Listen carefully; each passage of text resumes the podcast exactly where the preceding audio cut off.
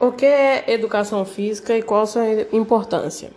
A educação física surge com o propósito de denominação do corpo em, em vídeo.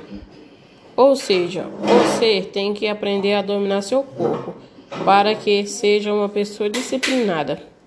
O filósofo Michael Foucault apresenta um conceito chamado corpo dóceis.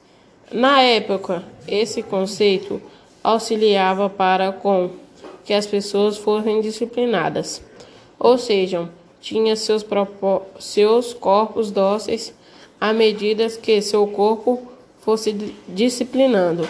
A conduta da pessoa também estaria disciplinada.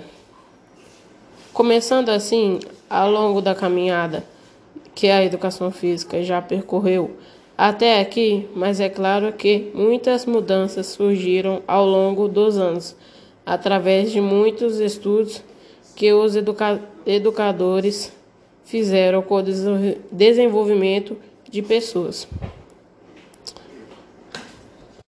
A educação física tem um pa papel fundamental no desenvolvimento co cognitivo, pesquisa motor e afetivo dos indivíduos.